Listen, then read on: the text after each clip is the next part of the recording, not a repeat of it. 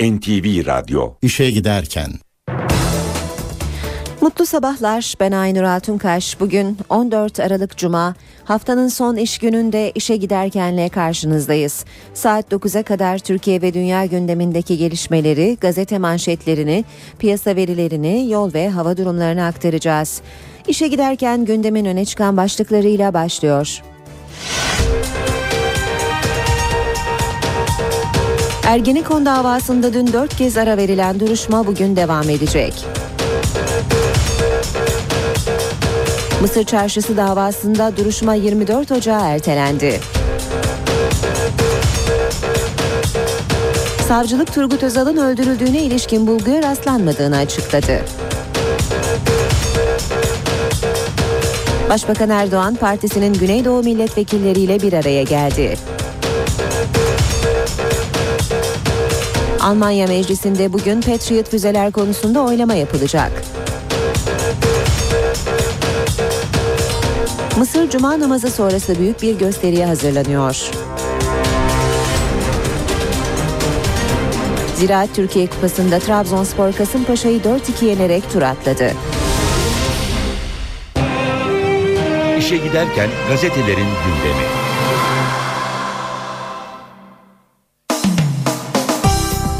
Basın özetlerine Hürriyet gazetesiyle başlıyoruz. Adalet tam gaz diyor manşeti Hürriyet'in.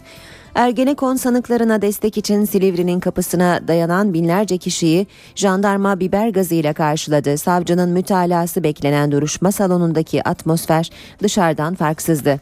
Ergenekon savcılarının esas hakkında mütalaa açıklayacağı beklentisi üzerine dün yüzlerce otobüsle binlerce kişi Silivri cezaevine akın etti. CHP milletvekilleri ve bazı sanatçıların da içinde bulunduğu kalabalık cezaevine giden yol kapatılınca 2 kilometre kadar yürümek zorunda kaldı. Cezaevinde ise 3 kademeli barikat vardı. Kalabalık duruşma salonuna girmek için harekete geçince ortalık birden karıştı. Biber gazına rağmen jandarma barikatı bir ara zayıfladı ve onlarca kişi içeriye girdi. Bazı asker ve vatandaşlar yaralandı. CHP'li Gürsel Tekin'in anonsuyla dışarısı yatıştı.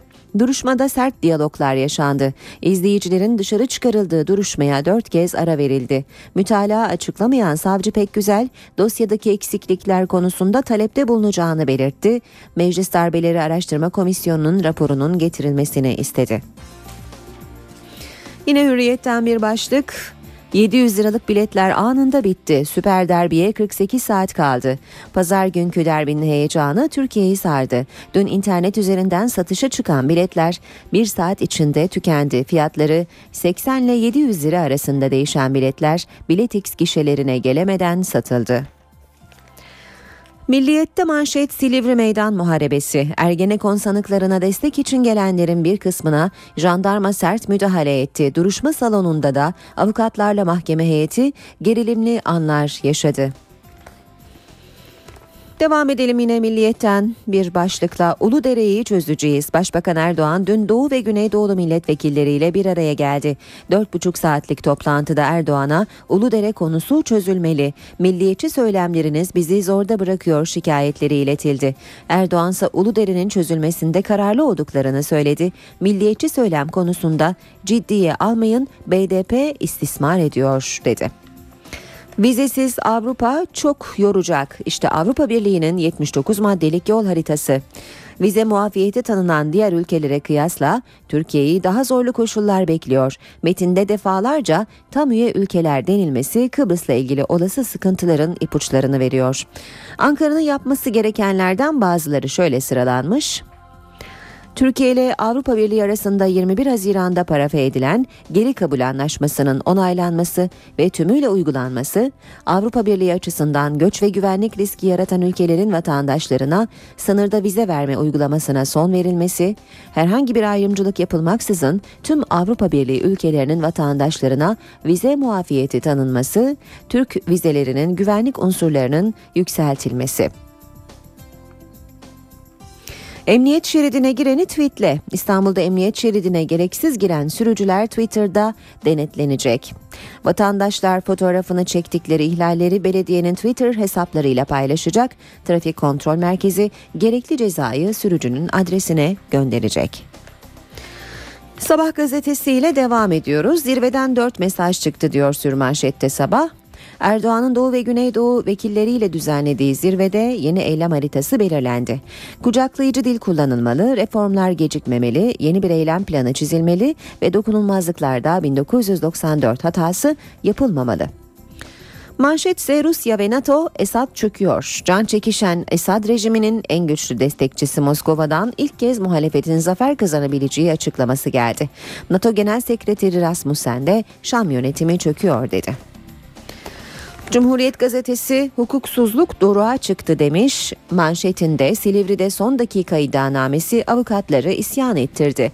Ergenekon davasında savcının esas hakkındaki görüşü beklenirken sürpriz bir iddianame daha ortaya çıkarıldı. Mahkeme Başkanı Özesen'in 22. iddianameyi okutmak istemesi üzerine sanık avukatları birleştirmeyi duruşmada öğrendiklerini belirterek söz hakkı istedi. Avukatlara söz verilmemesi üzerine salon karıştı. Son kanuna göre birleştirmenin mümkün mümkün olmadığına dikkat çeken avukatlar zorla dışarı çıkarılmak istendi. Duruşmaya dört kez ara verildi. Devam ediyoruz basın özetlerine. Radikal gazetesinde manşet Kürt vekillerle 4,5 saat Başbakan Erdoğan partisinin Kürt kökenli milletvekillerini dinledi. Toplantının ana konusu BDP'li vekillerin dokunulmazlığı ve Uludere oldu.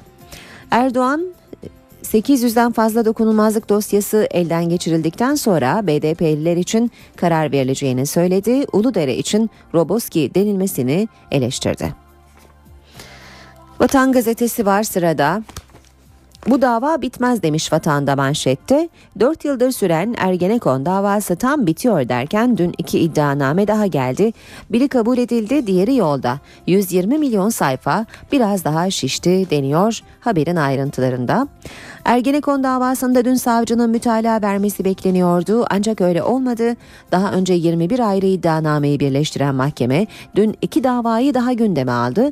Danıştay saldırısında suç silahını temin etmekle yargılanan 4 sanığın davası Ergenekon'la birleştirildi. Ayrıca gizli tanık Poyraz'a tehdit davasının da iddianameye eklenmesi istendi. Savcı bile bu talebe iddianame uzun, davayı çok uzatır diye karşı çıktı. Ancak savcılar da mütalaa sunmak yerine Meclis Darbe Komisyonu raporuyla darbe günlükleri soruşturmasındaki 3 generalin ifadelerinin istenmesini ve firari sanıkların durumunun emniyetten sorulmasını talep etti. Avukat ve sanıklar bu dava bitmez diye isyan etti. Tartışmalar yüzünden 4 kez ara verilen duruşmaya bugün devam edilecek.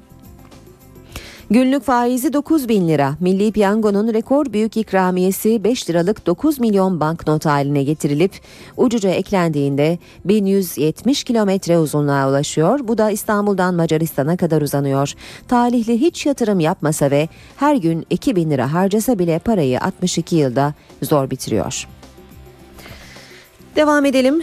Vatan gazetesinden yine aktarmaya. F1 seneye zor. İstanbul Park'ın işletmesini alan Mural Ak, Formula 1'in 2013'te yeniden Türkiye'ye dönmesi için her konuda anlaşıldığını açıklamıştı. Ancak Formula 1'in patronu Bernie Eccleston İstanbul pistinin 2013 sezon takvimine girmesinin zor olduğunu söyledi. Habertürk'le devam edelim. Habertürk'te de sürmanşet mütalaa yok, muharebe var. Davayı izlemeye gelenler otoyolu otoparka çevirdi. Ergenekon'un 270. duruşmasında son mütalaa yerine yeni iddianame okundu. Silivri karıştığı deniyor haberin ayrıntılarında. CHP'li vekiller pide getirdi. Davayı takip eden vekiller sadece suya izin verilen salona pide getirdi. Vekiller hem yedi hem ikram etti. CHP'li Orhan salonun fotoğrafını çekip Twitter'da yayınladı. Habertürk'te manşet 13 kez karakol 14'te mezar. Konyalı anne 3 yılda 13 kez beni dövüyor diye polise şikayet ettiği sevgilisi tarafından öldürüldü. Evinde ölü bulunan 33 yaşındaki Emel Sayın'ın sevgilisi Mustafa Çekici tarafından boğulduğunu polis ortaya çıkardı. Kadının 13 kez dayak ve tehditten şikayetçi olduğu adam kaçtığı Aydın'da yakalandı. Akşam gazetesine bakalım. Hakimler önce cezaevi görmeli diyor akşam manşette. Hakim ve savcı yetiştiren Adalet Akademisi'nin fikir babası, duayen hukukçu Profesör Yaşar Karayalçın 70 yıllık tecrübesiyle yargı sisteminin dününü ve bugününü karşılaştırdı. Profesör Karayalçın'ın adalet dağıtanlara tavsiyeleri var. Kaynak tarayan 90 yaşındaki hocanın çalışmaları sonucu elde ettiği tespitler nasıl bir hukuk tartışmalarına nasıl bir hukuk tartışmalarına yol gösterir nitelikte. Ciddi problemler var. Mesela haber al 3 yıldır suçum ne diyor söyleyemiyorlar. Vatandaş içeri giriyor sonra delil yetersizliğinden beraat ediyor. Hakimlik savcılık yapmadan önce gidip cezaevini görmek lazım. Doğalgaza %20 sıkıştı. BOTAŞ'ın 2013 gaz alım anlaşması için özel sektöre yönlendirdiği sanayi devleri isyanda. Şirketler ithalatçılardan elimizde o kadar yok cevabını alınca kriz patladı. Sanayicilere göre %20 daha pahalı satmak için yok diyorlar. Enerji Bakanı devrede sıkıntısı olan bize gelsin. Yeni Şafak gazetesine bakalım. Şa, e, Şayet etti mi aramızda diyor Yeni Şafak manşette. Mavi Marmara katliamından 15 gün önce İsrail'e giden ve 2 hafta sonra dönen Türkiye vatandaşlarını tek tek inceleyen MIT, kanlı baskına katılan isimleri ve oturdukları adresleri tespit etti. İsrail Özel Operasyon Birliği Şayatet 13'te görevli 5 kişiyle ilgili bilgileri kriptolu dosyayla mahkemeye gönderdi. Ve son başlık zamandan siyasi cinayetler kozmik odalarda planlandı. Siyasi suikastlar, cinayetler ve karanlık olayların her biri bir takım kozmik odalarda üretilen psikolojik harbin unsurlarıdır. Toplumda ayrıştırıcı şekilde kullanılmıştır. Darbe Komisyonu Başkanı Nimet Baş'ın açıklamalarını görüyoruz. Komisyon olarak 1960'tan 28 Şubat sürecine kadar bütün darbeleri mercek altına alıp inceledik. Her dönem karanlık olaylar yaşanmış fakat aydınlatılamamış. NTV Radyo Saat 7.17 NTV Radyo'da işe giderken de birlikteyiz. Ergenekon davasının dünkü duruşmasında savcının mütalasını sunması bekleniyordu ama beklenen olmadı. Savcı mahkemeden yeni taleplerde bulundu. Gergin geçen duruşmaya protestolar nedeniyle dört kez ara verildi. Eski Genelkurmay Başkanı İlker Başbuğ'un da aralarında bulunduğu emekli komutanlar duruşma salonunu terk etti. Duruşmaya bugün devam edilecek. Mustafa Kemal Atatürk gibi olacağız. Beklenen olmadı. Silivri cezaevinde görülen Ergenekon davasının duruşmasında savcı esas hakkındaki mütalasını açıklamadı. Savcı Darbeleri Araştırma Komisyonu raporunun dosyaya eklenmesini istedi. Mahkeme Başkanı Alparslan Aslan'a silah salladıkları iddiasıyla yargılanan 4 kişinin davasının Ergenekon davasıyla birleştirildiğini, bu iddianamenin okunacağını söyledi. İşte gerginlik de bu noktada başladı.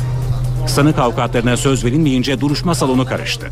Tutuklu yargılanan eski Genelkurmay Başkanı emekli Orgeneral İlker Başbuğ, emekli Orgeneraller Hurşit Tolon ve Hasan Iğsız duruşma salonunu terk etti. Başbuğ'un salondan ayrılırken yargılamayı görün dediği duyuldu. Duruşma verilen aradan sonra yeniden başladı. Mahkeme başkanı söz almak isteyen savcı Mehmet Ali Peküzer'e de savcı bey söz vermiyorum lütfen oturun dedi. Bu sözler salonda gülüşmelere neden oldu. Sağlığım müsait olursa. Davanın tutuksuz sanığı emekli albay Arif Doğan da duruşmaya geldi. Tekerlekli sandalyeyle gelen Doğan'ın yanında oksijen tüpü de vardı. Duruşmaya baro temsilcileri, gözlemciler ve yaklaşık 200 avukat katıldı.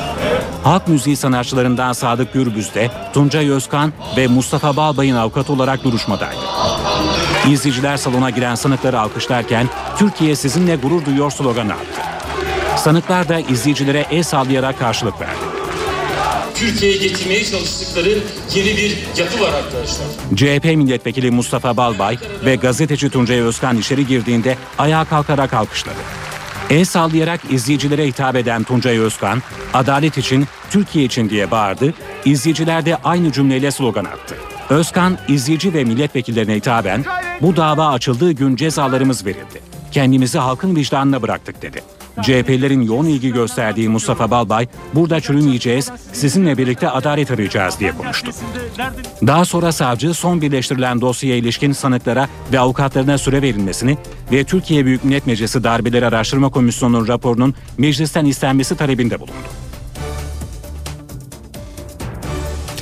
Ergenekon davasında salonun dışında ise izdiham vardı. Davayı izlemeye gelenler duruşma salonuna giremeyince olaylar çıktı. Jandarma biber gazı kullandı. Silivri duruşma salonu önü. Jandarmayla vatandaş karşı karşıya geldi.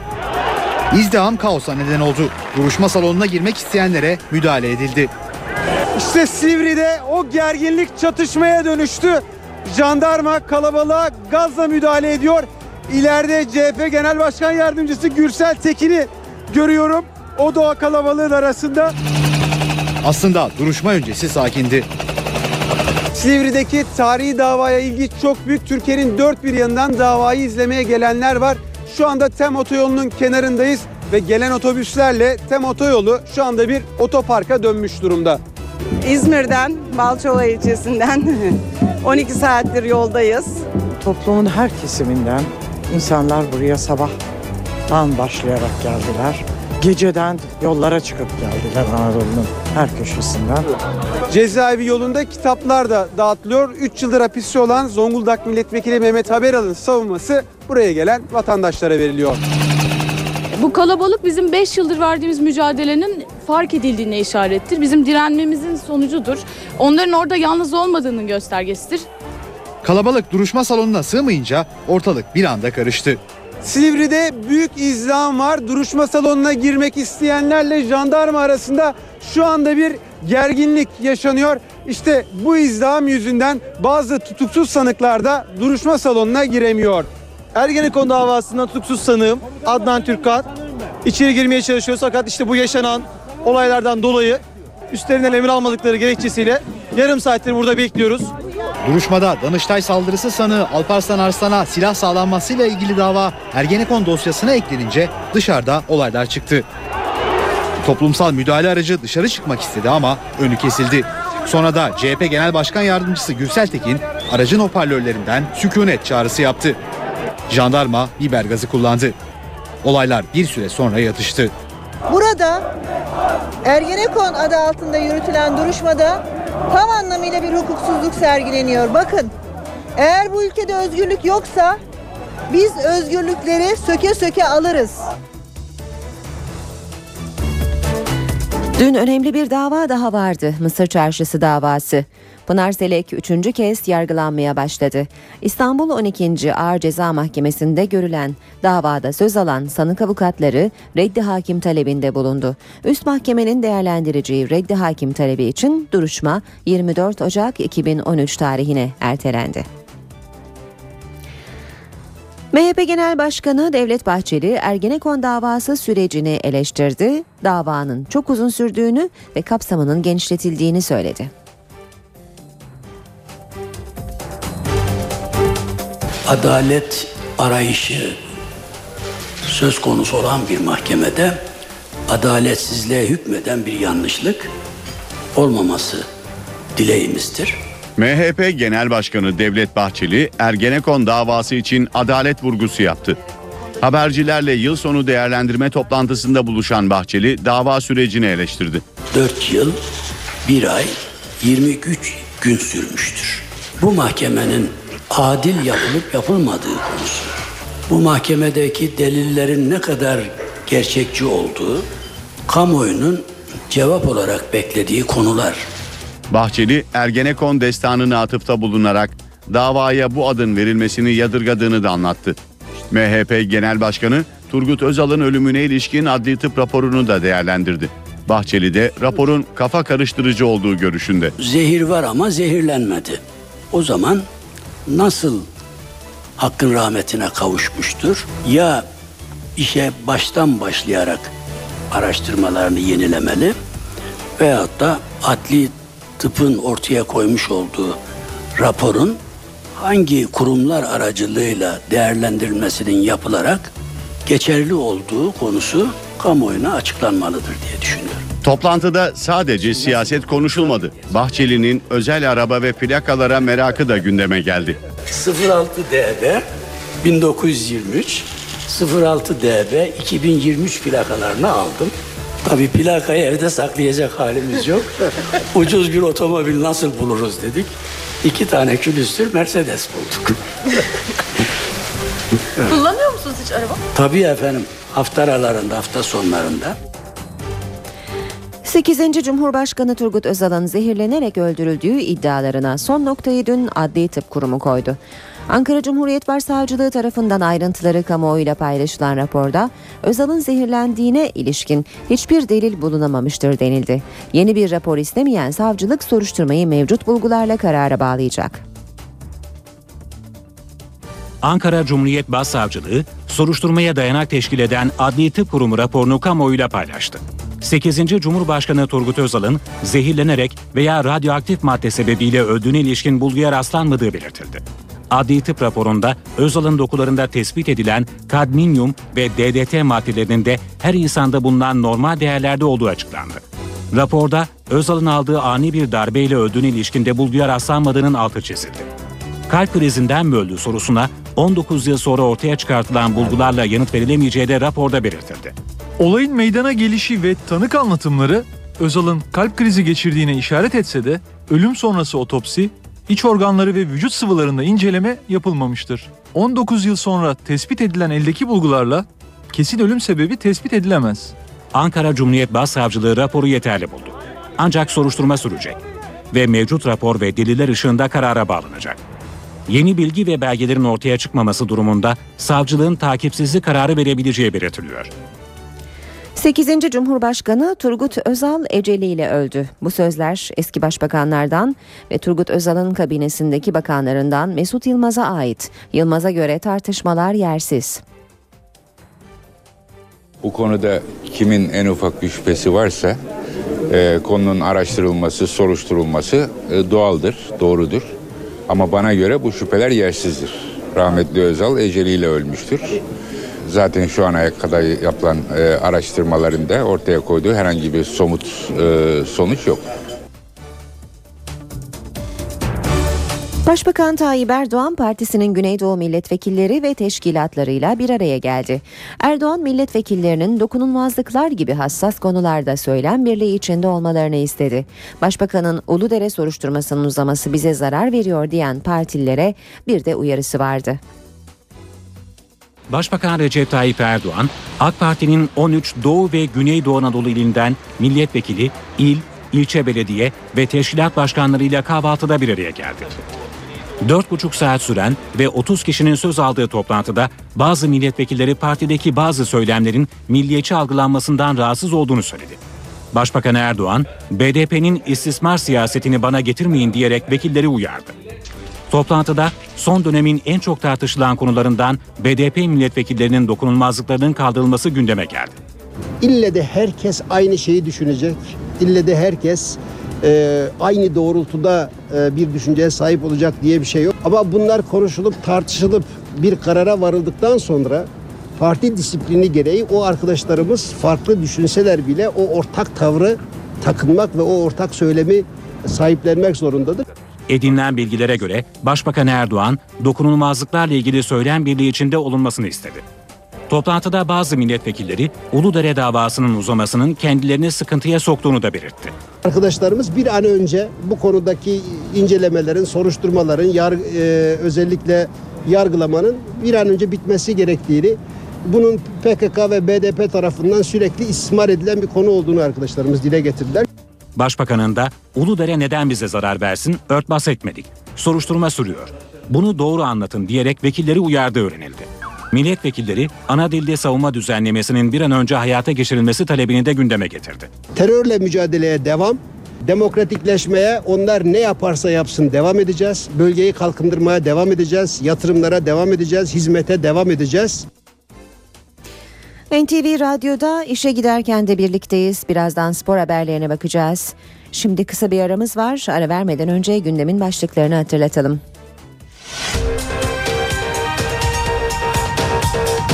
Ergenekon davasında dün dört kez ara verilen duruşma bugün devam edecek.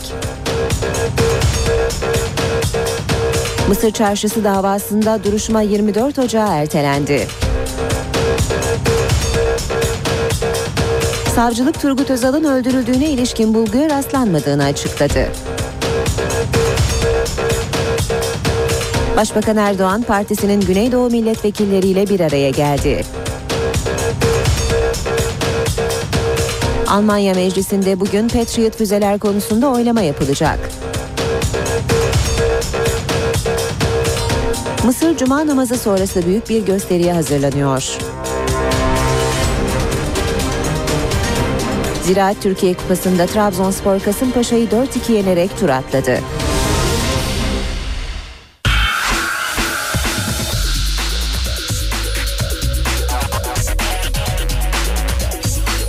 Spor sayfaları.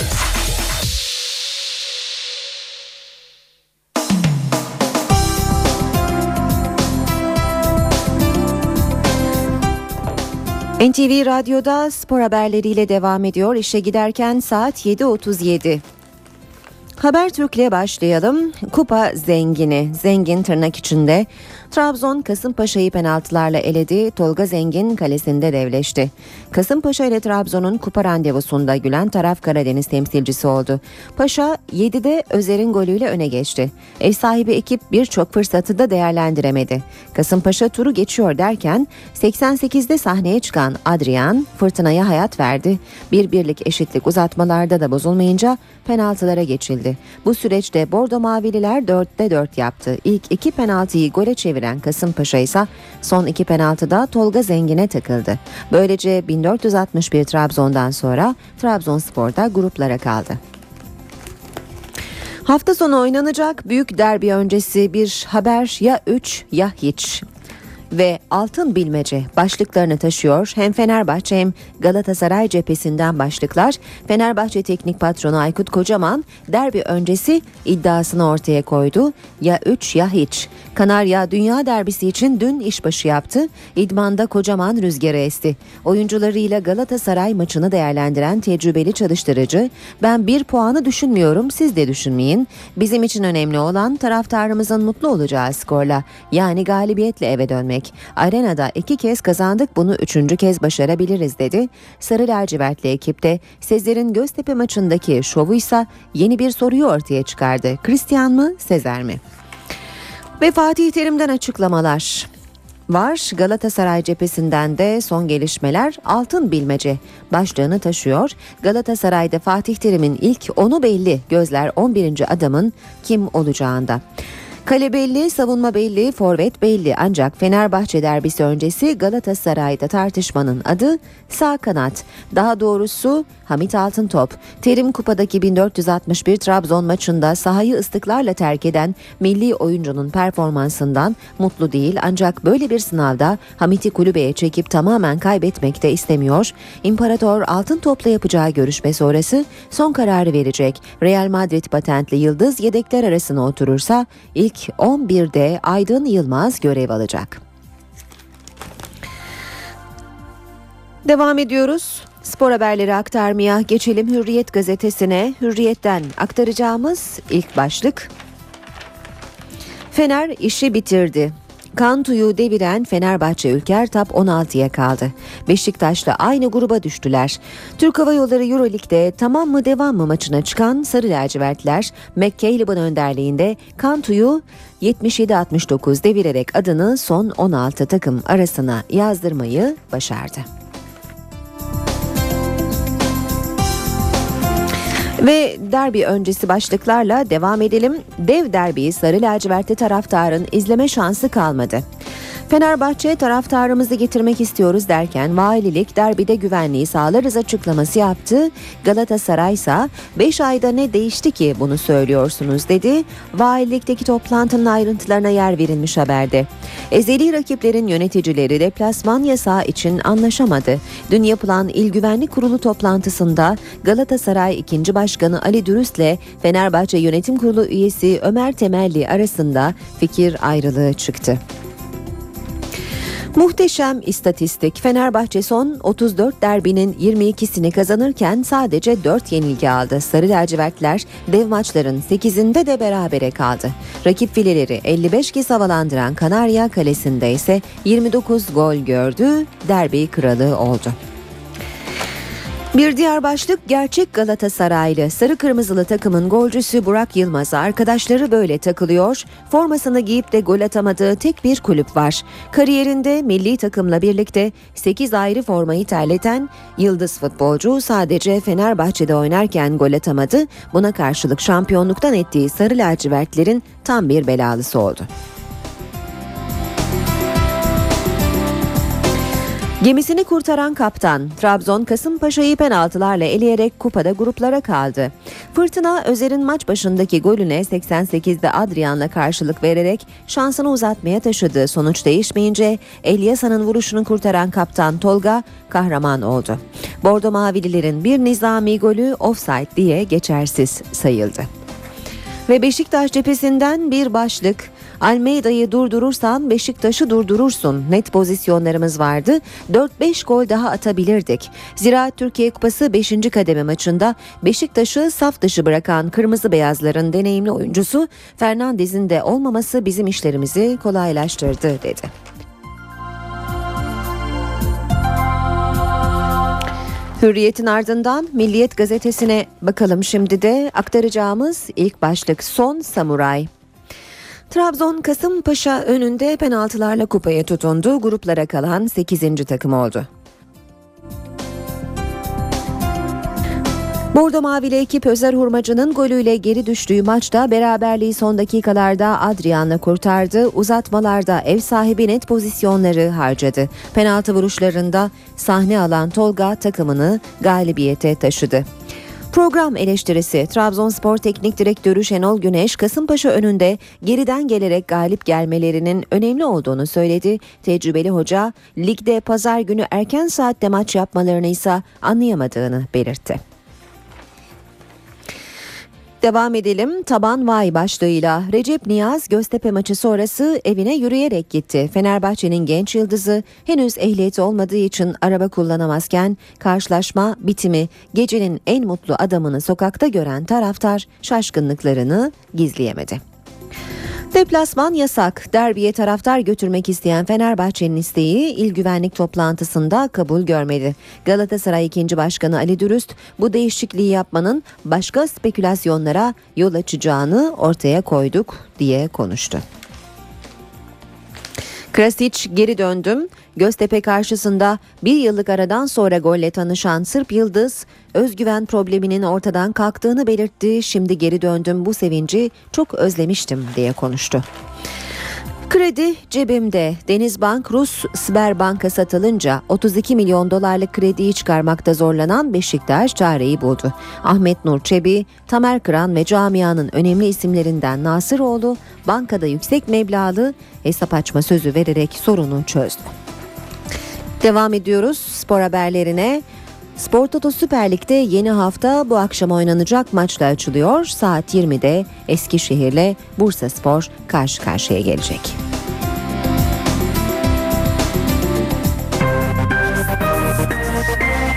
İşe giderken İstanbul trafiğindeki son duruma bakalım şimdi.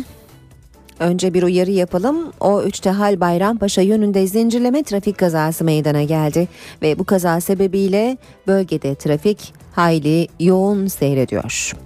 Köprülerle devam edelim. Anadolu Avrupa geçişinde Fatih Sultan Mehmet Köprüsü trafiği Ataşehir'de başlıyor ve köprü girişine kadar devam ediyor. Ters yön daha akıcı, gişeler gerisinden başlayan bir trafik var ve köprü girişine kadar devam edip sonrasında yerini akıcı bir trafiğe bırakıyor. Boğaziçi Köprüsü'nde Anadolu Avrupa geçişi Çamlıca itibariyle yoğunlaşmış durumda ve yoğunluk köprü ortasına kadar devam ediyor. Ters yönde ise Mecidiyeköy'de başlayan yoğunluk köprü çıkışına kadar etkisini sürdürüyor. Tam otoyolunda Mahmut Bey Doğu Kavşağı itibariyle başlayan yoğunluk Akşemsettin Viyadüğü'ne kadar devam ediyor. Bir süre sonra trafik rahatlasa da Kemerburgaz ayrımında yeniden yoğunlaşıyor. Ters yönde ise Metris Tekstil Kent arasında trafik yoğun.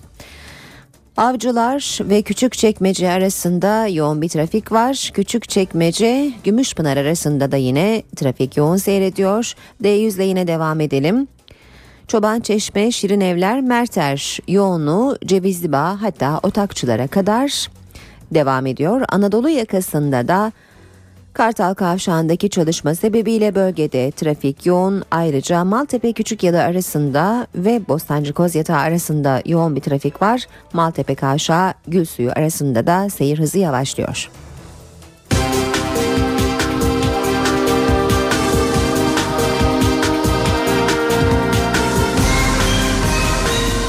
İşe giderken AK Parti Grup Başkan Vekili Nurettin Canikli, Anayasa Uzlaşma Komisyonu'nun bir metin üzerinde anlaşamaması durumunda AK Parti'nin görüşlerine en yakın partiyle yollarına devam edeceğini söyledi. Meclis Başkanı Cemil Çiçek ise anayasa çalışmaları konusunda net konuştu. Başlangıçta mutabık kalındığı gibi anayasa uzlaşarak çıkacak dedi. Önce Anayasa Uzlaşma Komisyonu'nun AK Partili üyesi Mustafa Şentop bu şartlar altında komisyon çalışmaya devam etsin demek anayasa çıkmasın demektir dedi. Ardından AK Parti Grup Başkan Vekili Nurettin Canikli'den Şentop'u destekler bir açıklama geldi. Canikli komisyonun bir metin üzerinde anlaşamaması durumunda AK Parti'nin görüşlerine en yakın partiyle yollarına devam edeceğini söyledi. Bütün siyasi partilerin katılımıyla e, sağlanamayan eğer sağlanamazsa varsayımıyla söylüyorum bu adım ya da bu teşebbüs e, en yakın görüşlere sahip bir başka siyasi parti ya da partilerle birlikte devam ettirilecektir. Meclis Başkanı Cemil Çiçek ise bu konuda net konuştu. Çiçek yeni anayasanın uzlaşarak çıkacağını vurguladı. Anayasa uzlaşarak e, çıkacak. Başlangıçta mutabık kalınan husus budur. Bence biraz daha fazla gayret etmemiz lazım. Biraz daha fazla konu üzerine yoğunlaşmamız ve çaba göstermemiz lazım. Milletin ümidini boşa çıkarmamamız lazım. Bunun için de herkese sorumluluk düşüyor. Önemli de bir noktaya geldik. Burada bir uzlaşma sağlanırsa ondan sonraki kısım daha kolay e, yazılabilir hale gelecektir. Meclis Genel Kurulu'nda devam eden bütçe görüşmelerinde alışılmadık görüntüler vardı. Genel kurulda bir ilk yaşandı. CHP İzmir Milletvekili Musa Çam, İçişleri Bakanlığı bütçesi görüşülürken kürsüde 1970'li yıllarda yazdıkları jandarma marşını okudu.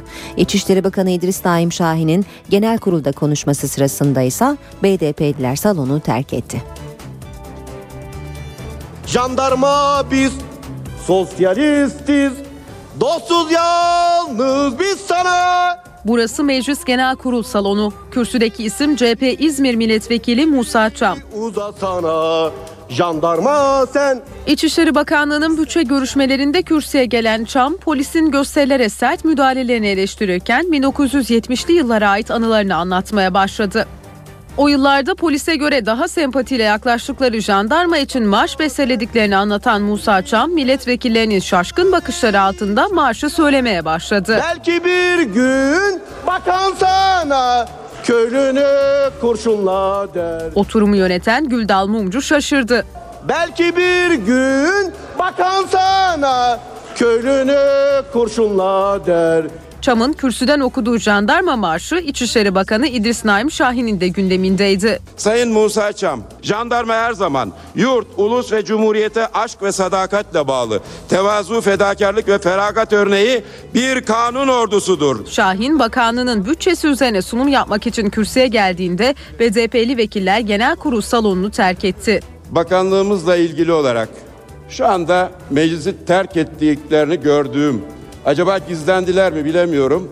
Sıraların altına mı oturdular bilemiyorum. Bir kontrol etmek lazım. İçişleri Bakanı İdris Naim Şahin kürsüye çıkmadan önce ise BDP'li Sırrı Süreyya Önder Şahin'in oturduğu komisyon sırasına giderek polislerin BDP'lilere müdahale ettiğini öne sürdüğü fotoğrafları bakanın sırasına bıraktı. Şahin'in yanına giden bir başka BDP'li isimse Pervin Buldan oldu. Buldan polis müdahalesi sırasında yaralandığını iddia ederek ayağını bakana gösterdi.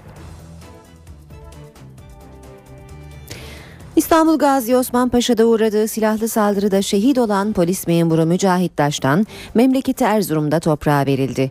Şehidin 5 aylık hamile eşi Aydan Daş'tan ve 2 yaşındaki kızı da törendeydi.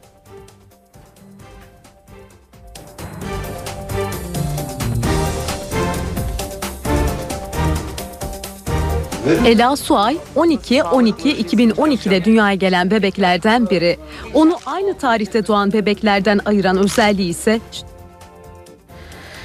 Rize Belediye Başkanı Halil Bakırcı İstanbul'da polis memuru Mücahit Daştan'ı şehit eden saldırgana 2005 yılında Rize ve Trabzon'da gösterilen tepkileri haklı bulduğunu söyledi. Bakırcı durup dururken kimse kimseyi linç etmeye kalkmamıştır. Orada toplumun değerleriyle oynanmıştır dedi. Durup dururken kimse kimseyi linç etmeye kalkışmamıştır. Ee, insanların, e, toplumların değerleriyle oynanılarak gösterilen bir tepki vardı orada. Bunun adı linç girişimi değil bana göre. Ucun da haklı olduğunu söylüyordum, Ucun da haklı olduğunu söylüyordum. Belki söylem şekilleri farklıydı. Bir dereceli Rize'nin meydanında, merkezinde Rize halkının tepkisine neden olacak eylemleri yapma hakkını kendine görmemesi lazım. Kaldı ki bu insanlar Rize ile, bölgeyle yaşayan, bağlantısı olan, burada ev, bağ, bak, bak, bahçesi, annesi, babası olan insanlar değil. NTV Radyo NTV Radyo'dan yeniden günaydın. Yeni saate hava durumuyla başlıyoruz. Gökhan Abur'la birlikteyiz. Günaydın. Günaydın. Ee, gece sıcaklıkları çok düştü. Özellikle İstanbul'da da bu soğuğu hissediyoruz. Neler söyleyeceksiniz? Ee, evet yağış etkisini kaybetti. Özellikle batı ve iç kesimlerde gece sıcaklıkları e, birçok yerde eksi değerlerde. İstanbul'un e, sabah saatlerinde birçok yerinde yine eksi ikiler, eksi üçler görüldü. Bir saat önce eksi birdi. Şu anda sıfıra doğru çıkmaya çalışıyor. O bakımdan yerlerde yer yer buz var. Özellikle viyadüklere çok dikkat etsin sürücüler. Şu anda yolda olanlar. Tabi civarda da yine e, özellikle kırsal kesimde de beyaz renkli kırayı görebilirsiniz. Ama viyadüklerde çok dikkatli olun. Sıcaklık yükseliyor ama bugün İstanbul'da beklediğimiz en yüksek sıcaklık 7 derece olacak. İç kesimlerde Yağış etkisini kaybettiği için don ve buzlanma etkisini sürdürmeye devam ediyor. Şu an itibariyle Karadeniz'de yağış var. Bu soğuk hava Batı Karadeniz bölgesini ve Orta Karadeniz'de etkisi altına aldığı için dün akşam saatlerinde yine iç kesimlerde Batı Karadeniz'in özellikle Karadeniz Ereğlisi'nde, Kastamonu'da, Gerede'de yer yer kar yağışları etkiliydi. Şu anda aralıklarla yağış Kastamonu'da devam ediyor ama kıyı kesimlerde Karadeniz'in özellikle Samsun'dan başlayarak aralıklarla yağmur şeklindeki yağışlar önümüzdeki saatlerde karla karışık yağmura dönecek. Yüksek kesimlerde karla karışık yağmur var. Erzurum Kars arasında da bugün kuvvetli yağışlar, kar yağışların devam etmesini bekliyoruz. Yarın yurt genelinde önemli bir yağış görülmeyecek. Ama yine iç kesimlerde doğuda don ve buzlanma etkili olacak. Yer yer sis ve pusla görülecek. Ve gün içinde Güney Ege ve Batı Akdeniz'den başlayarak sıcaklıklar biraz yükselecek. Çünkü rüzgar güneye dönecek. Aynı şekilde e, pazar günü ise batı kesimler yine Lodos'la birlikte ısınmaya başlayacak. Bu sıcaklıklar iç kesimlere doğru ilerlerken akşama doğru Trakya ve özellikle Güney Ege artacak bulutlanma ile beraber yeni bir yağışlı havanın etkisi altına girecek. Pazar günü akşam saatlerinde Trakya ve Güney Ege'de başlamasını beklediğimiz bu sağanak yağışlar pazartesi günü Ege ve Akdeniz'e daha kuvvetli olmak üzere giderek etkisini arttıracak. Zaman zaman da Lodos bu bölgelerde Ege'de e, ve Akdeniz'de kuvvetli esecek. Önümüzdeki haftanın bu ilk günleri için özellikle e, Güney Ege'yi ve Akdeniz'de yaşayanları daha sonra da Güneydoğu'da bulunanları uyarmak istiyorum. Çünkü önümüzdeki haftanın ilk günleri çok kuvvetli sağanak yağmur geçişleri bekleniyor. Bu yağışlara karşı şimdiden tedbirli olmalılar diyorum. Ee, yağışlar tabii yağmur şeklinde ve yağmur sağanakları şeklinde olacak. Haftanın ikinci arası ise tekrar kuvvetlenecek Poyraz yönlü rüzgar Batı Karadeniz ve Trakya'dan başlayarak sıcaklıkları yeniden hızlı bir şekilde önümüzdeki haftanın ikinci arası azaltacak. Evet hafta sonu daha iyi gibi gözüküyor ama önümüzdeki hafta yine değişik rüzgarlarla evet. ve yağışlarla boğuşacağız. Böyle bir hafta var. Teşekkür ediyoruz. Gökhan Abur'la birlikteydik. İşe giderken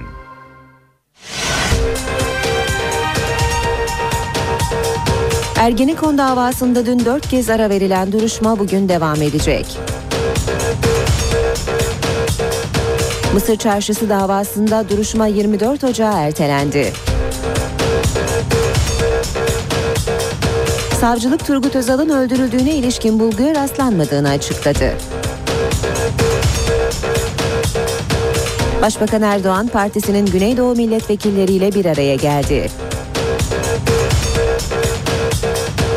Almanya Meclisi'nde bugün Patriot füzeler konusunda oylama yapılacak.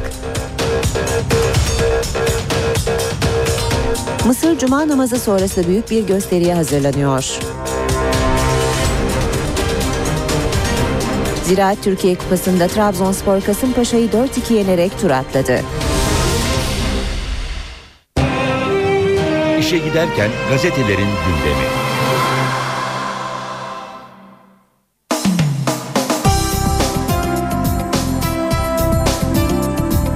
Basın özetlerine milliyetle başlayacağız. Silivri Meydan Muharebesi diyor Milliyet manşetinde.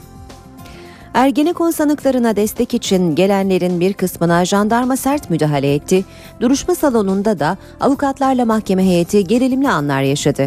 Silivri'deki duruşma savcının esas hakkındaki mütalası beklendiği için çok önemliydi. Türkiye'nin çeşitli şehirlerinden onlarca otobüs sabahın erken saatlerinden itibaren yerleşkeye geldi. Ergenekon sanıklarına destek verenler arasında 40'a yakın CHP milletvekili de vardı.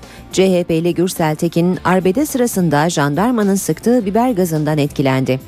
Duruşma salonu da tüm gün gergindi. Mustafa Balbay ve Tuncay Özkan salona el ele geldi. Ergenekon'la birleştirilen bir davanın iddianamesi okununca avukatlar tepki gösterdi. Tartışma bitmediği için mahkeme heyeti defalarca ara verdi. İlker Başbuğ ve Hurşit Tolon salonu terk etti. Esas hakkındaki mütalaa beklentisi gerçekleşmedi.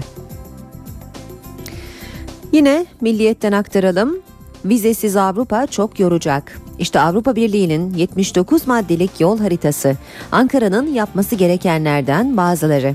Türkiye ile Avrupa Birliği arasında 21 Haziran'da parafe edilen geri kabul anlaşmasının onaylanması ve tümüyle uygulanması, Avrupa Birliği açısından göç ve güvenlik riski yaratan ülkelerin vatandaşlarına sınırda vize verme uygulamasına son verilmesi, herhangi bir ayrımcılık yapılmaksızın tüm Avrupa Birliği ülkelerinin vatandaşlarına vize muafiyeti tanınması, Türk vizelerinin güvenlik unsurlarının yükseltilmesi. Vize muafiyeti tanınan diğer ülkelere kıyasla Türkiye'yi daha zorlu koşullar bekliyor denmiş haberde metinde defalarca tam üye ülkeler denilmesi Kıbrıs'la ilgili olası sıkıntıların ipuçlarını veriyor. Hürriyet gazetesinde manşet adalet tam gaz. Ergenekon sanıklarına destek için Silivri'nin kapısına dayanan binlerce kişiyi jandarma biber gazıyla karşıladı. Savcının mütalası beklenen duruşma salonundaki atmosfer dışarıdan farksızdı. Hepsi vardı. Job, gaz, tazyikli su. Robocop kıyafetlerini giymiş mavi bereli komandolar duruşma salonunun önünde büyük bir barikat kurmuştu. Kalabalık içeri girmek için yüklenince büyük itiş kakış yaşandı. Ziyaretçiler de hazırlıklı gelmişti. Biber gazına maruz kalanlara elden ele anında limon ulaştırılıyordu. Jandarma biber gazının yanı sıra kapının her iki yanında bekletilen Toma araçlarından kalabalığa tazyikli su da sıktı. Yine bir başlık Hürriyet gazetesinden 700 liralık biletler anında bitti. Süper derbiye 48 saat kaldı. Pazar günü oynanacak derbinin heyecanı tüm Türkiye'yi sararken dün internet üzerinden satışa çıkan maç biletleri bir saat içinde tükendi. Fiyatları 80 ile 700 lira arasında değişen biletler biletix gişelerine gelemeden satıldı. Cumhuriyet Gazetesi ile devam edelim. Hukuksuzluk doruğa çıktı. Silivri'de son dakika iddianamesi avukatları isyan ettirdi. Ergenekon davasında savcının esas hakkındaki görüşü beklenirken sürpriz bir iddianame daha ortaya çıkarıldı. Mahkeme Başkanı Özesen'in 22. iddianameyi okutmak istemesi üzerine sanık avukatları birleştirmeyi duruşmada öğrendiklerini belirterek söz hakkı istedi. Avukatlara söz verilmemesi üzerine salon karıştı. Son kanuna göre birleştirmenin mümkün olmadığına dikkat çeken avukatlar zorla dışarı çıkarılmak istendi. Duruşmaya dört kez ara verildi. Balbay kıyamet bekleniyordu. Bugün burada adalet kıyameti koptu diye bağırdı. Başbuğ da gazetecilere dönerek yargılamayı görün dedi. Basın özetleri devam ediyor. Radikal gazetesine bakalım. Radikal'de Kürt vekillerle 4,5 saat diyor manşet. Başbakan Erdoğan partisinin Kürt kökenli milletvekillerini dinledi. Toplantının ana konusu BDP'li vekillerin dokunulmazlığı ve Uludere oldu. AK Partili vekiller BDP'lilerin dokunulmazlığı konusunda bölgede hassasiyet olduğuna dikkat çekti. Uludere'de sorumluların bulunmamasının vicdanları kanattığını belirttiler. Erdoğan 800'den fazla dokunulmazlık dosyası elden geçirildikten sonra BDP'liler için karar verileceğini söyledi. Uludere için Roboski denilmesini eleştirdi.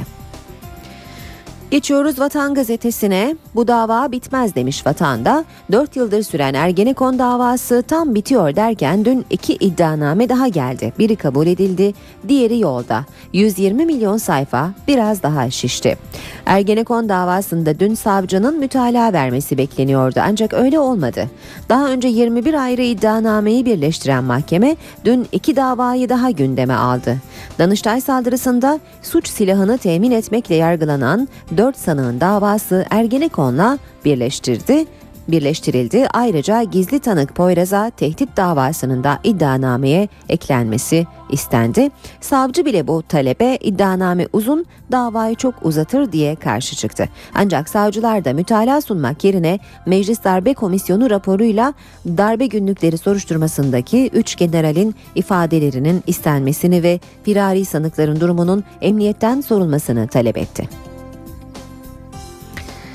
İşe giderken devam ediyor. NTV Radyo'da bir başka haber mentollü ve slim sigaraya yasak başlığını taşıyor. Avrupa Birliği Komisyonu gelecek hafta sigara tüketimini azaltmak için yeni kararlar alacak. Özellikle kadınların tercih ettiği ince sigaralarla mentollü ve aromalı sigaralar yasaklanacak. Yasakların 18 ay sonra yürürlüğe girmesi bekleniyor. Habertürk gazetesi sürmanşette mütalaa yok muharebe var demiş. Davayı izlemeye gelenler otoyolu otoparka çevirdi. Ergenekon'un 270. duruşmasında son mütalaa yerine yeni iddianame okundu. Silivri karıştı. Manşet 13 kez karakol, 14'te mezar. Konyalı anne 3 yılda 13 kez beni dövüyor diye polisi şikayet ettiği sevgilisi tarafından öldürüldü. Evinde ölü bulunan 33 yaşındaki Emel Sayın'ın sevgilisi Mustafa Çekici tarafından boğulduğunu polis ortaya çıkardı. Kadının 13 kez dayak ve tehditten şikayetçi olduğu adam kaçtığı Aydın'da yakalandı. Akşam gazetesiyle devam edelim. Hakimler önce cezaevi görmeli diyor manşet. Hakim ve savcı yetiştiren Adalet Akademisi'nin fikir babası, duayen hukukçu Profesör Yaşar Karayalçın 70 yıllık tecrübesiyle yargı sisteminin dününü ve bugününü karşılaştırdı. Profesör Karayalçın'ın adalet dağıtanlara tavsiyeleri var. Ciddi problemler var. Mesela haber al. 3 yıldır suçum ne diyor söyleyemiyorlar. Vatandaş içeri giriyor sonra delil yetersizliğinden beraat ediyor. Hakimlik, savcılık yapmadan önce gidip cezaevini görmek lazım. Zaman gazetesine bakalım. Siyasi cinayetler kozmik odalarda planlandı. Darbe Komisyonu Başkanı Nimet Baş'ın açıklamalarını görüyoruz. Siyasi suikastlar, cinayetler ve karanlık olayların her biri bir takım kozmik odalarda üretilen psikolojik harbin unsurlarıdır. Toplumda ayrıştırıcı şekilde kullanılmıştır. Komisyon olarak 1960'tan 28 Şubat sürecine kadar bütün darbeleri mercek altına alıp inceledik. Her dönem karanlık olaylar yaşanmış fakat aydınlatılamamış. İşe giderken de Son başlık Yeni Şafak'tan Şayetet Timi aramızda. Mavi Marmara katliamından 15 gün önce İsrail'e giden ve 2 hafta sonra dönen Türkiye vatandaşlarını tek tek inceleyen MIT, kanlı baskına katılan isimleri ve oturdukları adresleri tespit etti. İsrail Özel Operasyon Birliği Şayetet 13'te görevli 5 kişiyle ilgili bilgileri klip dolu dosyayla mahkemeye gönderdi. Saat 8.19 NTV Radyo'da işe giderken de birlikteyiz. Ergenekon davasının dünkü duruşmasında savcının mütalasını sunması bekleniyordu ama beklenen olmadı. Savcı mahkemeden yeni taleplerde bulundu. Gergin geçen duruşmaya protestolar nedeniyle dört kez ara verildi. Eski Genelkurmay Başkanı İlker Başbuğ'un da aralarında bulunduğu emekli komutanlar duruşma salonunu terk etti. Duruşmaya bugün devam edilecek. Mustafa Kemal Atatürk gibi olacağız. Beklenen olmadı. Silivri cezaevinde görülen Ergenekon davasının duruşmasında savcı esas hakkındaki mütalasını açıklamadı. Savcı Darbeleri Araştırma Komisyonu raporunun dosyaya eklenmesini istedi. Mahkeme Başkanı Alparslan Aslan'a silah salladıkları iddiasıyla yargılanan 4 kişinin davasının Ergenekon davasıyla birleştirildiğini, bu iddianamenin okunacağını söyledi. İşte gerginlik de bu noktada başladı. Sanık avukatlarına söz verilmeyince duruşma salonu karıştı. Tutuklu yargılanan eski Genelkurmay Başkanı emekli Orgeneral İlker Başbuğ, emekli Orgeneraller Hurşit Tolon ve Hasan Iğsız duruşma salonunu terk etti. Başbuğ'un salondan ayrılırken yargılamayı görün dediği duyuldu. Duruşma verilen aradan sonra yeniden başladı. Mahkeme başkanı söz almak isteyen savcı Mehmet Ali Peküzer'e de savcı bey söz vermiyorum lütfen oturun dedi. Bu sözler salonda gülüşmelere neden oldu. Sağlığım müsait olursa. Davanın tutuksuz sanığı emekli albay Arif Doğan da duruşmaya geldi. Tekerlekli sandalyeyle gelen Doğan'ın yanında oksijen tüpü de vardı. Duruşmaya baro temsilcileri, gözlemciler ve yaklaşık 200 avukat katıldı. Halk müziği sanatçılarından Sadık Gürbüz de Tuncay Özkan ve Mustafa Balbay'ın avukat olarak duruşmadaydı.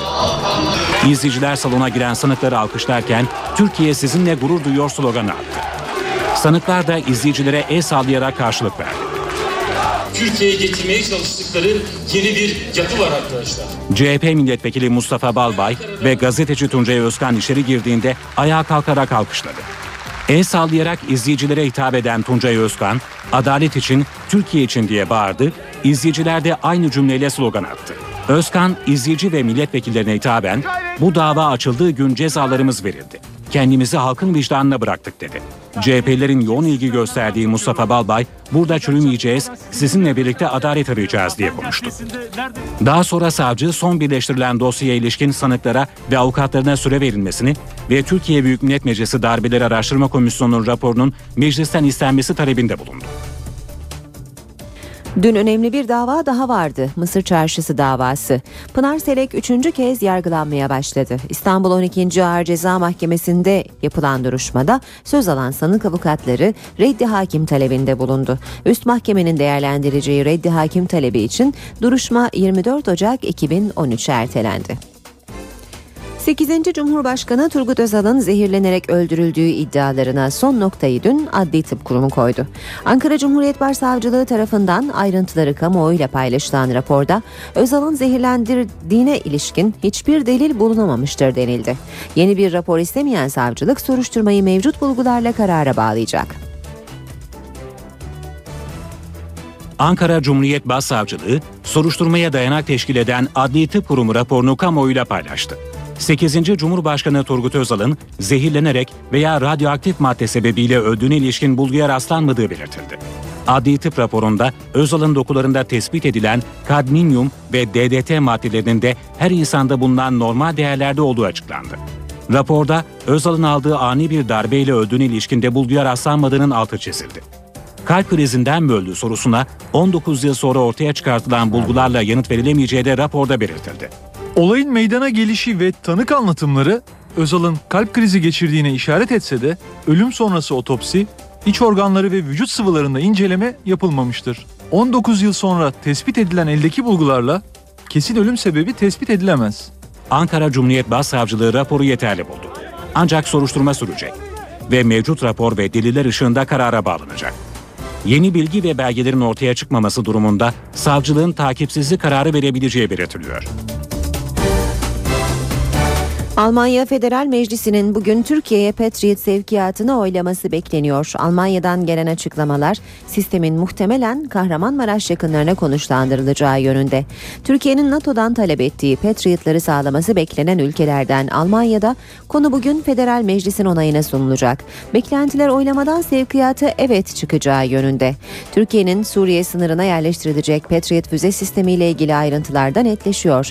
Almanya Devlet Başkanı Michael Link Patriot sistemleri muhtemelen Kahramanmaraş kenti yakınlarında konuşlandırılacak. Böylece tezkerenin öngördüğü gibi Patriotların Suriye hava sahasına etki etmemeleri sağlanacak dedi.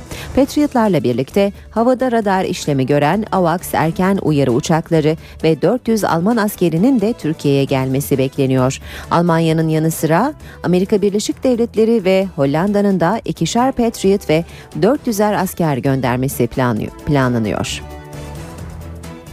Mısır'da yarın başlayacak ve bir hafta sürecek tartışmalı anayasa referandumu öncesinde Mursi yandaşları ve muhalefet yine sokağa dökülüyor. Müslüman kardeşler ve Mursi taraftarlarının cuma namazının ardından Kahire'deki Rebiatül Addeviye meydanında toplanması bekleniyor. Muhalefetin ise yine cuma namazının ardından Tahrir Meydanı'na ve Başkanlık Sarayı'na yürüyeceği belirtiliyor. Mısır'da İslamcıların çoğunlukta olduğu parlamento tarafından hazırlanan anayasa, laik kesim başta olmak üzere muhalefetin tepkisini topluyor. Muhalefet yeni anayasanın temel özgürlükleri baltaladığını savunuyor.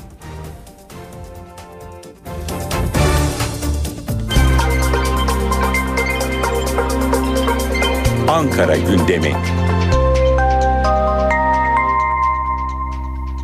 Başkent gündeminin ayrıntılarını NTV muhabiri Borayhan Gülcü aktarıyor. Oldukça yoğun geçen bir haftanın son günündeyiz. Nispeten gündemin bugün sakin olduğunu söylemek mümkün. Cumhurbaşkanı Abdullah Gül'le başlayalım. İki programı bulunuyor Cumhurbaşkanı Gül'ün. Çankaya Üniversitesi'nin yeni kampüsünün açılış törenine katılacak. Milli Eğitim Bakanı Ömer Dinçer de bu açılış töreninde hazır bulunacak. Cumhurbaşkanı Abdullah Gül'ün ikinci programı ise bir konuk ağırlıyor Cumhurbaşkanı. Azerbaycan Başbakan Yardımcısı Elçin Efendi'ye ve beraberindeki heyeti Çankaya Köşkü'nde kabul edecek Cumhurbaşkanı Gül. Başbakan Erdoğan'a geçecek olursak o da bugün Ankara'da. Onun da iki farklı programı var. İlk olarak Yargıtay Başkanı Ali Alkan'ı ziyaret edecek Başbakan Erdoğan. Daha sonra ise öğleden sonra Türkiye'nin ilk baş denetçisini, ilk baş ombudsmanını Nihat Ömeroğlu'nu Başbakanlık Merkez Bina'da kabul edecek. Meclis Genel Kurulu'na bakacak olursak bütçe maratonu hız kesmeden devam ediyor. 11 gün süreceğini hatırlatalım. Bugün 5. günündeyiz. Hangi hangi kurumlar var? Sağlık Bakanlığı, Kalkınma Bakanlığı, Ekonomi Bakanlığı ile Orman ve Su İşleri Bakanlığı'nın 2013 yılı bütçeleri bugün Meclis Genel Kurulu'nda görüşülüyor olacak. Ekonomi cephesine geçecek olursak Başbakan Yardımcısı Alip Babacan, Türkiye Odalar ve Borsalar Birliği Başkanı Rıfat Hisarcıklıoğlu ile birlikte Amerika Birleşik Devletleri Ticaret Odası Türkiye, Orta Doğu ve Afrika sorumlusu Lionel Johnson'ın imzalayacağı Türkiye ile Amerika arasındaki ticari ilişkileri geliştirme mutabakat zaptı törenine katılacak. Çalışma ve Sosyal Güvenlik Bakanı Faruk Çelik ise İş Sağlığı ve Güvenliği Kanunu tanıtımı kapanış programında olacak ve son olarak Kalkınma Bakanı Cevdet Yılmaz Türk Konfet 16. Girişim ve İş Dünyası zirvesinde konuş, e, konuşacak.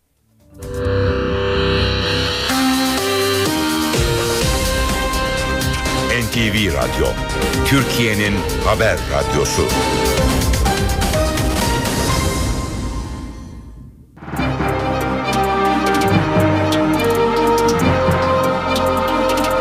İMKB 100 endeksi gün içi en yüksek seviye rekorunu 77.804 puanla kırdı ardından düşüşe geçerek 441 puan eksi de 76.963 puandan kapandı. Bu sabah serbest piyasada dolar 1.78, euro 2.33'ten işlem görüyor. Euro dolar 1.31, dolar yen 84 düzeyinde. Altının onsu 1698 dolar. Kapalı çarşıda külçe altının gramı 97 lira. Cumhuriyet altın 655, çeyrek altın 162 liradan işlem görüyor. Brent petrolün varil fiyatı 108 dolar.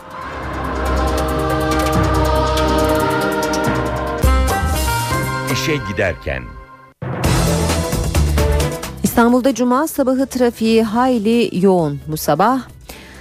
Tem'de Sultanbeyli Hamidiye Kurtköy kavşağı yönünde bir araç arızası var ve bölgede bu nedenle yoğunluk artıyor. D100'de Ok Meydanı Çağlayan yönünde kalan bir araç var ve bu araç sebebiyle de trafik e, akışı yavaşlıyor. Köprülerle devam edelim. Anadolu Avrupa geçişinde Ataşehir'de başlayan bir yoğunluk var. Fatih Sultan Mehmet Köprüsü'nde çavuş başına yaklaşırken açılıyor. Ancak Elmalı'da yeniden yoğunlaşıyor ve yoğun olarak köprü girişine kadar devam ediyor. Ters yönde Etiler katılımıyla başlayan yoğunluk köprü ortasına kadar sürüyor. Boğaziçi Köprüsü Anadolu Avrupa geçişi Çamlıca itibarıyla yoğun seyrediyor ve Çağlayan'a kadar da köprü çıkışından sonra devam eden bir yoğunluk görüyoruz. Ters yönde Mecidiyeköy itibarıyla başlayan ve köprü çıkışında da bir süre devam eden bir yoğunluk var. E5 karayolunda Cevizli Bağ'da başlayan ve Haliç'e kadar devam eden çok yoğun bir trafik olduğunu söyleyelim. O 3'te Mahmut Bey Doğu Kavşağı'ndan Anıt Mezar'a kadar aralıksız devam eden çok yoğun bir trafik var. Ve ters yönde Hal Mahmut Bey Doğu Kavşağı arasında yine yoğun bir akış olduğunu görüyoruz ve Tem'de Metris'ten başlayan ve iki telli köprülü kavşağına kadar uzanan yine yoğun bir trafik olduğunu ekleyelim. Son olarak da Anadolu yakasına bakalım. Şu sıralarda Maltepe Küçükyalı arasında çok yoğun bir trafik olduğunu görüyoruz. Bostancı Kozyatağı arasında da yoğun akıcı bir seyir var. Kartal Kavşağı'ndaki çalışmalar sebebiyle gül suyu itibariyle başlayan yoğunluk var. Saat 8.30 ben Aynur Altunkaş NTV Radyo'da birlikteyiz. Şimdi kısa bir ara vereceğiz. Ara vermeden önce gündemin başlıklarını hatırlatalım.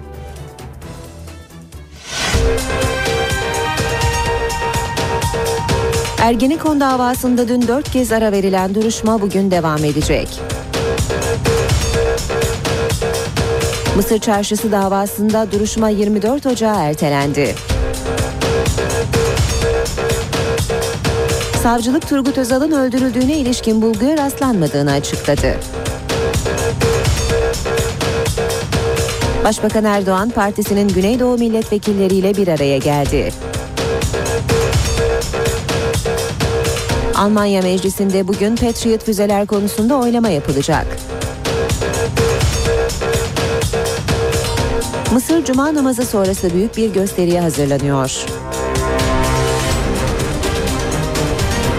Ziraat Türkiye Kupası'nda Trabzonspor Kasımpaşa'yı 4-2 yenerek tur atladı. Saat 8.36 NTV Radyo'da işe giderken de birlikteyiz. İstanbul'da Söğütlü Çeşme Beylikdüzü hattında bir metrobüsün arıza yapması yüzünden bazı yolcular yollarına yürüyerek devam etmek zorunda kaldı. İncili durağında arızalanan metrobüsün yoluna devam edememesi üzerine yolcular metrobüs yoluna indi. Arızanın mesai saatlerine denk gelmesi nedeniyle yolcular yoğunluktan dolayı diğer metrobüslere binemedi.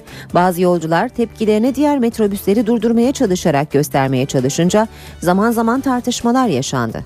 Yoğunluk arıza yapan aracın çekilmesi ve ek seferler sayesinde normale döndü. Konya'da hemzemin geçitte trenin çarptığı otomobildeki aynı aileden 4 kişi yaralandı. Kaza Süleymaniye Caddesi üzerinde bulunan hemzemin geçitte meydana geldi. Adana-Konya seferini yapan yolcu treni hemzemin geçide kontrolsüz girdiği iddia edilen otomobile çarptı. Kazada otomobil sürücüsü Hasan Solmaz'la eşi Fatma, çocukları Nazlıcan ve Mümin yaralandı. Yaralılar hastaneye kaldırıldı. Tren polis ekiplerinin incelemelerinin ardından yoluna devam etti. Ocak'ta doğalgaza, Nisan'a kadar da elektriğe zam yok. Açıklama Enerji Bakanlığı Müsteşarı Metin Kilci'den geldi. Kilci doğalgaz tüketiminin tepe noktalarına ulaştığı kış aylarında herhangi bir sıkıntı yaşanmayacağını da söyledi. Şu anda sistemde zam baskısına neden olan herhangi bir maliyet artışı yok. Geçtiğimiz 3 ayın hesapları Ocak'ta zam yapmayı gerektirecek bir durum sunmuyor bize. Gaz ve elektrik için. Kış şartları ağırlaşırken tüketicileri sevindiren haber Enerji ve Tabi Kaynaklar Bakanlığı Müsteşarı Metin Kilci'den geldi. Kilci, ekonomi muhabirleriyle buluştu. Önce Ocak'ta doğalgaza ve elektriğe zam yok dedi. Daha sonra ise 2013'ün tamamı için iyimser konuştu. 2013 yılında fiyatlar üzerinde, maliyetler üzerinde çok büyük bir baskı öngörmüyoruz. Fiyatlar oynayabilir, petrol fiyatları azıcık iner çıkar ama tüketici fiyatlarına yansıtmayı gerektirecek oranda bir değişiklik öngörmüyoruz. Geçen yıl kış aylarında doğal gaz arzında zaman zaman sıkıntı yaşandı. Ancak bu kış için gereken tüm önlemler alındı. En zor şartlara göre kendimizi hazırladık. Bakanlıkta gerekli tedbirler aldık. Elektrik tarafında herhangi bir e, beklenmedik bir gelişme olmadığı takdirde herhangi bir e, sıkıntı görmediğimiz gibi doğalgaz konusunda da e, herhangi bir e, problem yok. Ve nükleer enerji. Sinop'a kurulması planlanan ikinci nükleer santrale Türkiye Elektrik Üretim Anonim Şirketi'nin de %15'te 45 aralığında ortak olması öngörülüyor. Diyarbakır'da yapılan bir araştırmada bölgeler arasındaki gelişmişlik farkını kapatmak için Cumhuriyet tarihi boyunca çıkarılan 18 teşvik paketinin farkı gideremediği, aksine daha da açtığı ortaya çıktı. Araştırmaya göre bunun nedeni Doğu ve Güneydoğu'daki öz kaynak ve sermaye yetersizliği. Aynı araştırmaya göre sosyoekonomik gelişmişlik açısından Muş, İstanbul'un 11 kat gerisinde. 1923 yılından bu yana bölgeler arası gelişmişlik farkını gidermek için çıkarılan 18 teşvik paketi farkı gideremediği gibi daha da açtı. Diyarbakır'da yapılan bir araştırmanın önemli sonuçlarından biri böyle.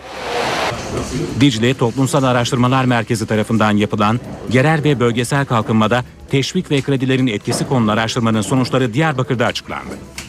Araştırmaya göre teşvik paketlerinin bölgeler arasındaki gelişmişlik farkını giderememesinin nedeni teşviklerin bölgeye uygun olmaması. Ayrıca bölgedeki öz kaynak eksikliği ve sermaye yetersizliği de diğer etmenler. Çıkarılan teşvikler sağlıklı ve obje- objektif bir ölçüm yapılmadan sunulduğu için bölgeler arası kalkınmışlık farkını gidermemiş, aksine bölgeler ve kentler arasındaki gelişmişlik farkını daha da çok artırmıştır. Araştırmada kentler arasındaki gelişmişlik düzeyine ilişkin çarpıcı rakamlar da ortaya çıktı. Sosyoekonomik gelişmişlik sıralamasında İstanbul ile Muş arasındaki fark 11 katın üzerindedir. İlçeler bazında bakıldığında Van Bahçesaray, ilç- Bahçesaray ilçesi ile Ankara ve İstanbul'un merkez ilçeleri arasındaki fark 100 katı da geçmektedir. Van 100. Yıl Üniversitesi hayvan ambulansı hizmetine başlıyor. Kentteki yaralı hayvanlara ambulansla çabuk müdahale sağlanacak. Yaralı hayvan ihbarında bulunmak isteyenler için çağrı merkezi de açılacak. Van'da hayvan ambulansı hizmeti başlıyor. Van 100. Yıl Üniversitesi tarafından hayata geçirilen projede yaralı ve acilen ameliyat alınması gereken hayvanlara daha çabuk müdahale sağlanacak. Yaklaşık 200 bin liraya mal olan ambulansın içinde veterinerlerin kullanacağı her türlü ekipman var. Yararlı olması açısından bu ambulans büyük bir hizmet e, görecek. Öğrencilerimizle gidip e, örneğin bir köydeki bütün hayvanlar bir günde aşılanıp geri gelecek. Varsa orada hasta e, bu ambulansımızda da tam ameliyat dahi yapılabilecek. Yaralı hayvan ihbarları için çağrı merkezi de kuruluyor. Veteriner fakültesi öğrencileri hayvanın adres bilgilerini alarak kısa sürede gerekli müdahaleyi yapabilecek. İzmir'de evden ayrılan Alzheimer hastasından saatlerdir haber alınamıyor. Ailenin arama çalışmaları sonuç vermeyince devreye özel eğitimli köpekler kullanan akut ekipleri girdi. Arama çalışmaları sürüyor. İzmir'de kayıp Alzheimer hastası için akut devreye girdi. Kemalpaşa ilçesi Dereköy'de oturan 78 yaşındaki Alzheimer hastası Abdil Barut, öğle saatlerinde bir anda ortadan kayboldu. Buçukta kızım aradı beni. Yani okuldan geldi. Ben bir yerde evdeydim. O saatten bu saate Bulamadınız. Hı hı, bulamadım. Ailenin saatler süren arama çalışmaları sonuç vermedi. Hava kararınca Akut'a haber verildi. Akut üyeleri Abdil Barut'a ait eşyaları koklattıkları eğitimli köpeklerle önce köyü taradı. Ardından köyün etrafındaki ormanlık alana genişletilen arama çalışmaları devam ediyor.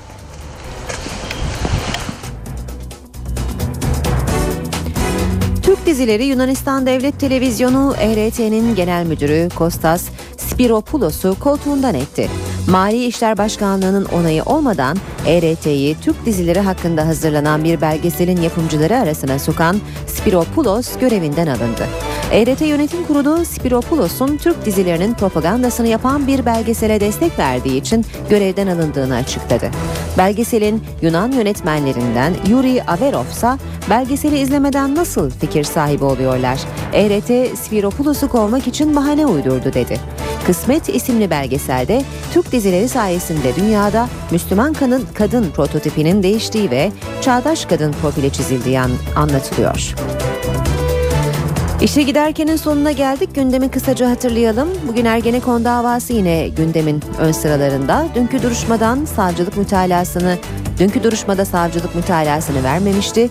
Dört kez ara verilen duruşmaya bugün devam edilecek.